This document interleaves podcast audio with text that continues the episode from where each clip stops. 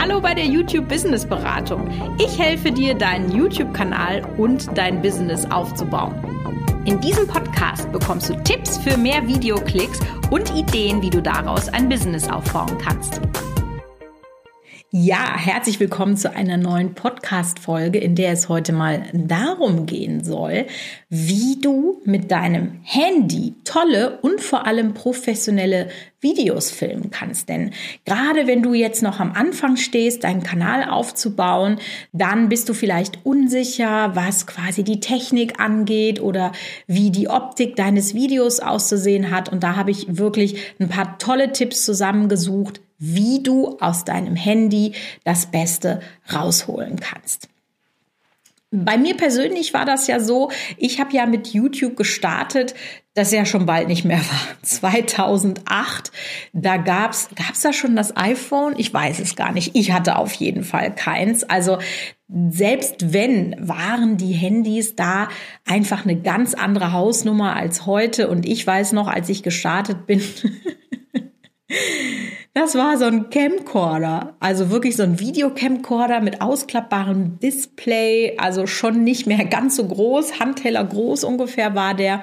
Und damit habe ich angefangen. Und wenn man sich überlegt, in diesen 12, 13 Jahren, was die Technik für eine Entwicklung genommen hat, das ist wirklich ganz, ganz enorm. Zwischenzeitlich habe ich mit einer Spiegelreflexkamera gefilmt, ähm, bin jetzt da auch gerade wieder dabei, das für mich zu entdecken. Ähm, ich habe auch schon eine GoPro ausprobiert und aktuell filme ich tatsächlich ganz, ganz viel mit dem Handy.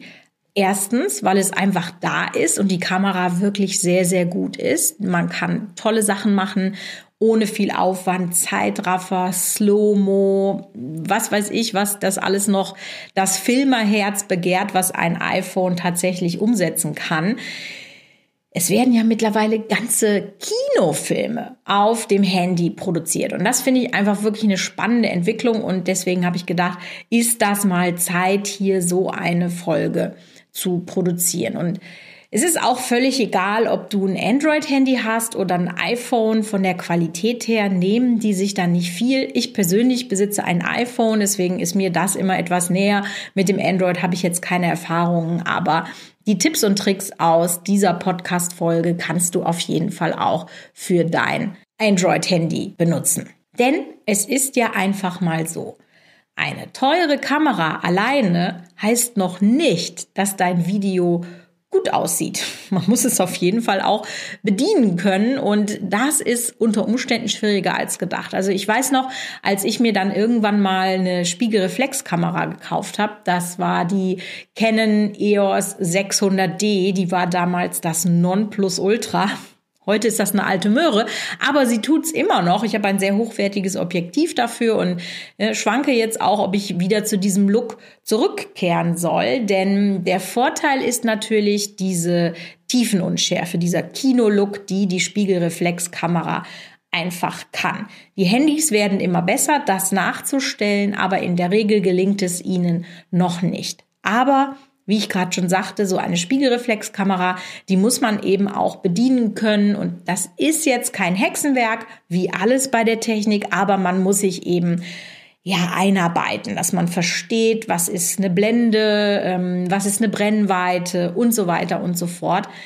Wenn man das einmal raus hat, ist das easy, aber gerade am Anfang stürzt so viel auf einen ein, wenn man mit Videomarketing beginnt, dass ich sehr gute Erfahrungen damit gemacht habe, dir ein Tool zu empfehlen, was du schon zu Hause hast. Und vielleicht kennst du die Power deines Handys noch gar nicht so richtig. Und deswegen möchte ich dich dazu ermutigen, das jetzt mal auszutesten. Also, Tipp 1, den ich für dich habe, wenn du mit deinem Handy filmst. Du solltest das auf jeden Fall in HD-Qualität machen. Das ist heute eigentlich auch immer der Fall. Die meisten Handykameras filmen sogar schon in 4K. Was ist jetzt der Unterschied? Das sind quasi die Bildpunkte, 4K ist deutlich schärfer und ist natürlich sozusagen die Zukunft. Das Problem ist, dass wenn du in 4K filmst, das einfach massiv Speicherplatz frisst und die Bearbeitung und die erst abspeichern einfach alles viel, viel komplizierter ist. Aber du hättest den Vorteil, wenn du in 4K drehst, dass du eben für die Zukunft gerüstet bist. Ich habe mich tatsächlich letztens erschrocken, als ich auf eins meiner alten Videos gegangen bin. Ähm, da hat man, da gab es noch nicht mal HD. Ja, dementsprechend kannst du dir vorstellen, wie dieses Video heute aussieht. Aber gut, das war halt so. Ne? Das andere Videos, die zwölf Jahre alt sind, sehen halt auch so aus. Das ist die Entwicklung, die die Technik geht. Im Moment ist HD das, was du machen solltest. Wenn es dir möglich ist in 4K, dann kannst du das auf jeden Fall auch machen. Tipp 2, den ich für dich habe, und der hört sich sehr, sehr profan an, aber der hat so krasse Auswirkungen und mir ist das selber schon passiert. Ich rede davon, die Linse sauber zu machen. Das ist so frustrierend, gerade wenn du zum Beispiel eine Story machst für Instagram oder so. Und dann hast du kurz vorher noch telefoniert und dann nimmst du dich halt selber auf und nimmst die Frontkamera und dann denkst du dir plötzlich, was ist denn jetzt hier für eine Nebelaktion in meinem Wohnzimmer los? Nee, ist keine Nebelaktion, es ist einfach nur dein Fett von deiner Fettbacke, der jetzt an deiner Kamera klebt. Also wirklich, das ist so ärgerlich, wenn du das erst später merkst, dein ganzes Video aufgenommen hast und dann siehst, dass das so verschliert ist. Deswegen gewöhne dir eine Routine an, dass du einfach die Linse sauber machst und nicht dieses Problem eines Fettfilms dann erst im Schnitt bemerkst. Das ist nämlich super ärgerlich. Tipp Nummer drei den ich für dich habe, ist, dass du deine Kamera, ähm, ja, wie soll ich das sagen, settest, ähm, fest auf etwas stellst. Im Idealfall natürlich ein Stativ. Ja, und gerade bei Stativen ist es so, dass es da extremste Unterschiede gibt. Meistens sind sehr günstige Stative nicht so fest gebaut wie höherwertige Stative. Im Profibereich kannst du für Stative bis zu 20.000 Euro ausgeben. Mein Go-To-Stativ, also mein hochwertiges Stativ, was ich hier zu Hause immer benutze, das hat so um die 180 Euro gekostet. Es gibt aber auch Stative, die du schon für 20, 30, 40 Euro bekommst. Da kommt es halt immer drauf an, wie oft musst du das auf- und abbauen, weil äh, wenn das so ein schlackerliger Lämmerschwanz ist, dann ist das halt auch nicht sehr hilfreich, wenn du das immer wieder ab- und aufbauen musst. Also da musst du einfach mal schauen, wie viel du auf lange Sicht investieren möchtest. Auf kurze Sicht tut's mit Sicherheit auch ein Stapel Bücher, irgendwas, wo du dein Handy vernünftig hinstellen kannst. Und Du kannst es auch irgendwo einhängen. Also ich habe zum Beispiel so eine Handyhalterung, mit der kann ich das an den Laptop hängen, ähm, einfach so wie so eine Webcam sozusagen. Das habe ich jetzt auch schon mal für Instagram Live benutzt oder so. Das ist auch eine Möglichkeit. Also such dir irgendetwas aus, dass dein Handy stabil steht dass dir das nicht runterfällt oder so. Das ist wirklich so eine kleine, aber feine ähm, Sache, die dich dann wirklich ärgern kann. Und du solltest das Bild so ausrichten, dass du in einem schönen Ausschnitt sitzt. Und da hilft auf jeden Fall der goldene Schnitt. Ich weiß nicht, ob dir das Prinzip des goldenen Schnitts etwas sagt, aber grob heruntergebrochen spricht man hier von einer Bildaufteilung zwei Drittel, ein Drittel. Um dir das mal so ein bisschen besser zu verdeutlichen, ne, stell dir jetzt mal vor, du möchtest ein Foto machen, du bist äh, draußen spazieren und es ist ein wunderschönes Rapsfeld in schönster Blüte und ein perfekter blauer Himmel. Dann kannst du jetzt einfach ein Foto machen und die Horizontlinie ist in der Mitte. Ja, kann man machen, ist aber nicht so schön. Wenn man sich jetzt an dem goldenen Schnitt orientiert, dann würde man die Horizontlinie entweder im oberen Drittel ansetzen, dann hätte man viel Rapsfeld und wenig Himmel. Das würde man dann zum Beispiel machen, wenn man die Blumen sozusagen in den Vordergrund stecken möchte. Und wenn wir uns jetzt aber zum Beispiel vorstellen, dass der blaue Himmel noch ganz tolle Schäfchenwolken hat, dann würde man es in den unteren Drittelbereich setzen, weil wir dann eben den Himmel betonen. Also daran siehst du auch schon, dass die Bildsprache ganz wichtig ist um dem Zuschauer zu vermitteln, was dir wichtig ist. Und wenn ich mir jetzt vorstelle, die meisten sitzen ja wahrscheinlich so, wirst du das auch machen, die meiste Zeit vor der Kamera, weil sie eben ihre Expertise, ihr Wissen weitergeben wollen.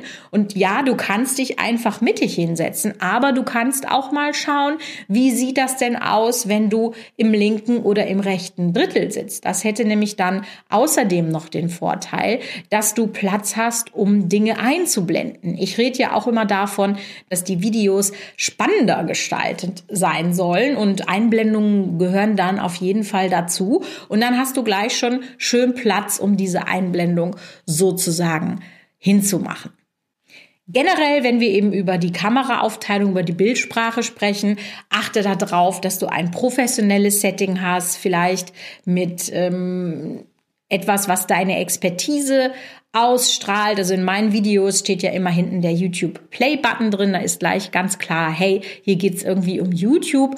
Also guck einfach, dass du da ein bisschen ja, Expertise ausstrahlst. Tipp Nummer vier. Heutzutage ist es ja so, dass man sich wirklich sehr, sehr gut überlegen muss, für welche Plattform soll dein Video sein, ja? Für YouTube brauchen wir 16 zu 9 Format, also das Handy muss quer gehalten werden und für nahezu jede andere Social Media Plattform ist es aber dann 9 zu 16, also hochkant, ja? Und das sieht auf YouTube halt nicht so toll aus, wenn wir das machen und dann da diese schwarzen Balken haben. Deswegen würde ich dir immer empfehlen, YouTube im Querformat aufzunehmen. Jetzt ist es natürlich so, dass ich ja auch als Expertin für Videomarketing versuche meinen Content so gut wie möglich zweit zu verwerten. Und eine Möglichkeit, wie du eben dann deinen 16 zu 9 YouTube-Content als 9 zu 16 weiter vermarkten kannst, ist, dass du dir entweder beim Dreh sehr viel Luft lässt und dann im Schnitt bei 16 zu 9 schon ein bisschen ranholst und bei 9 zu 16 dann links und rechts was wegnimmst. Oder du bastelst dir eine Vorlage, dass du eben das Video in diese 9 zu 16 Vorlage reinziehen kannst, dann wird es natürlich relativ klein, aber auch das geht. Ich würde die erste Variante bevorzugen. Probier das einfach mal aus. Tipp Nummer 5, den ich dir geben kann, wenn du einfach mit dem Handy drehen möchtest, ist, dass du mit Licht vernünftig arbeitest und wirklich das allerschönste Licht ist einfach Tageslicht. Das nachzustellen mit Lampen kostet extrem viel Geld, kann ich dir sagen, weil Tageslicht einfach so einen ganz bestimmten Schimmer, so einen ganz bestimmten Schein hat. Und Nimm das Tageslicht, wenn du das machen kannst. Ja, stell dich einfach vor ein Fenster und guck, dass du das nutzen kannst. Gibt natürlich ein paar Nachteile, wenn du rein mit Tageslicht arbeitest. Einer davon ist, dass du äh, dann natürlich abhängig bist von den Tageszeiten und gerade jetzt im Winter ist das Fenster, wo es Tageslicht gibt, dann auch nicht sehr besonders groß, so dass du im Prinzip nur von, ja, ich sag mal, neun bis 16 Uhr drehen kannst und das ist natürlich schon eine massive Einschränkung. Zweites Manko bei Tageslicht, wenn es zum Beispiel einen Tag gibt, wo das Licht sehr wechselt. Also das heißt, es ist bewölkt oder wolkig, so sagt man. Und dann hast du mal krassen Sonnenschein und mal ist es wirklich bedeckt, sag ich mal. Ja, und das wechselt sich ab. Das ist sehr, sehr schwierig, diese Lichtsituation zu kontrollieren. Das ist dann auch ein bisschen nervig für den Zuschauer, wenn du plötzlich total überbelichtet bist und ähm, im nächsten Moment und gerade so zum Beispiel dann bei Jump Cuts oder so, dann fällt das extrem auf. Im nächsten Moment äh, bist du dann vom Verhältnis her, sitzt du dann in so einer dunklen Höhle. Deswegen perfektes Tageslicht ist, wenn es leicht diesig ist. Ja. Also wenn die Sonne gar nicht zu sehen ist. Was man sonst immer möchte, ist tatsächlich bei einer Kamerasituation eher kontraproduktiv. Also dann achte auch sehr gerne darauf. Du kannst auch mit deinen Handys den Fokus und die Belichtung nochmal anpassen, indem du einfach auf das Display tippst und dir dann einen Fokuspunkt suchst und dann nochmal die Helligkeit hoch oder runter ziehst. Also das ist wirklich viel, viel einfacher als zum Beispiel bei der Spiegelreflexkamera, wo ich ja gerade schon von Blende und Brennweite sprach. Der nächste Tipp, den ich für dich habe, ist der Ton. Also normalerweise arbeitet man ja schon mit Ansteckmikros, aber wir gehen ja jetzt davon aus, dass du das erstmal alles noch nicht hast, da eine sehr, sehr günstige Alternative, gerade um es ins Handy zu stecken, ist das Rode SmartLav Mikrofon. Das gibt's für roundabout 50 Euro. Da habe ich schon so viele Videos mit aufgenommen. Das hat richtig gut funktioniert. Ähm, wenn du das eben in dein Handy steckst, dann hast du schon externen Ton. Aber gehen wir jetzt mal von dem Fall aus, dass du gar kein Ansteckmikrofon hast. Dann solltest du darauf achten, dass du relativ nah am Handy bist. Das ist kein Problem, denn die Mikrofone von den Handys sind wirklich sehr, sehr gut, weil sie ja unter anderem auch dafür gemacht sind, damit zu telefonieren und äh, sie haben auch äh, schon sehr starkes Noise Cancelling und so. Also da bin ich doch immer wieder überrascht, wie wenig hallig der Ton ist. Aber achte eben drauf, nicht zu weit wegzugehen. Um vielleicht ein Gefühl dafür zu bekommen, kannst du mal ein Video aufnehmen und stellst dich mal unterschiedlich weit weg und dann hörst du dir das an und dann merkst du schon so, was ist sozusagen der Sweet Spot, wo kann ich mich hinstellen, wie nah muss ich rangehen, damit sich das wirklich richtig schön satt anhört. Also du siehst, es ist wirklich richtig easy mit dem Handy zu filmen und ich bin richtig begeistert. Ich habe den kompletten Brotkanal bisher nur mit dem Handy auf die Beine gestellt und der hat ja jetzt schon über zweieinhalb Millionen Views. Also ich würde sagen, es liegt nicht an der Spiegelreflexkamera oder an der teuren Red oder was weiß ich es, was es auch für teure Kameras gibt. Du hast dein Handy schon zu Hause. Wichtiger ist, dass du loslegst und das machst du jetzt einfach bevor wir uns nächste Woche wieder hören bei einer neuen Folge der YouTube Business Beratung.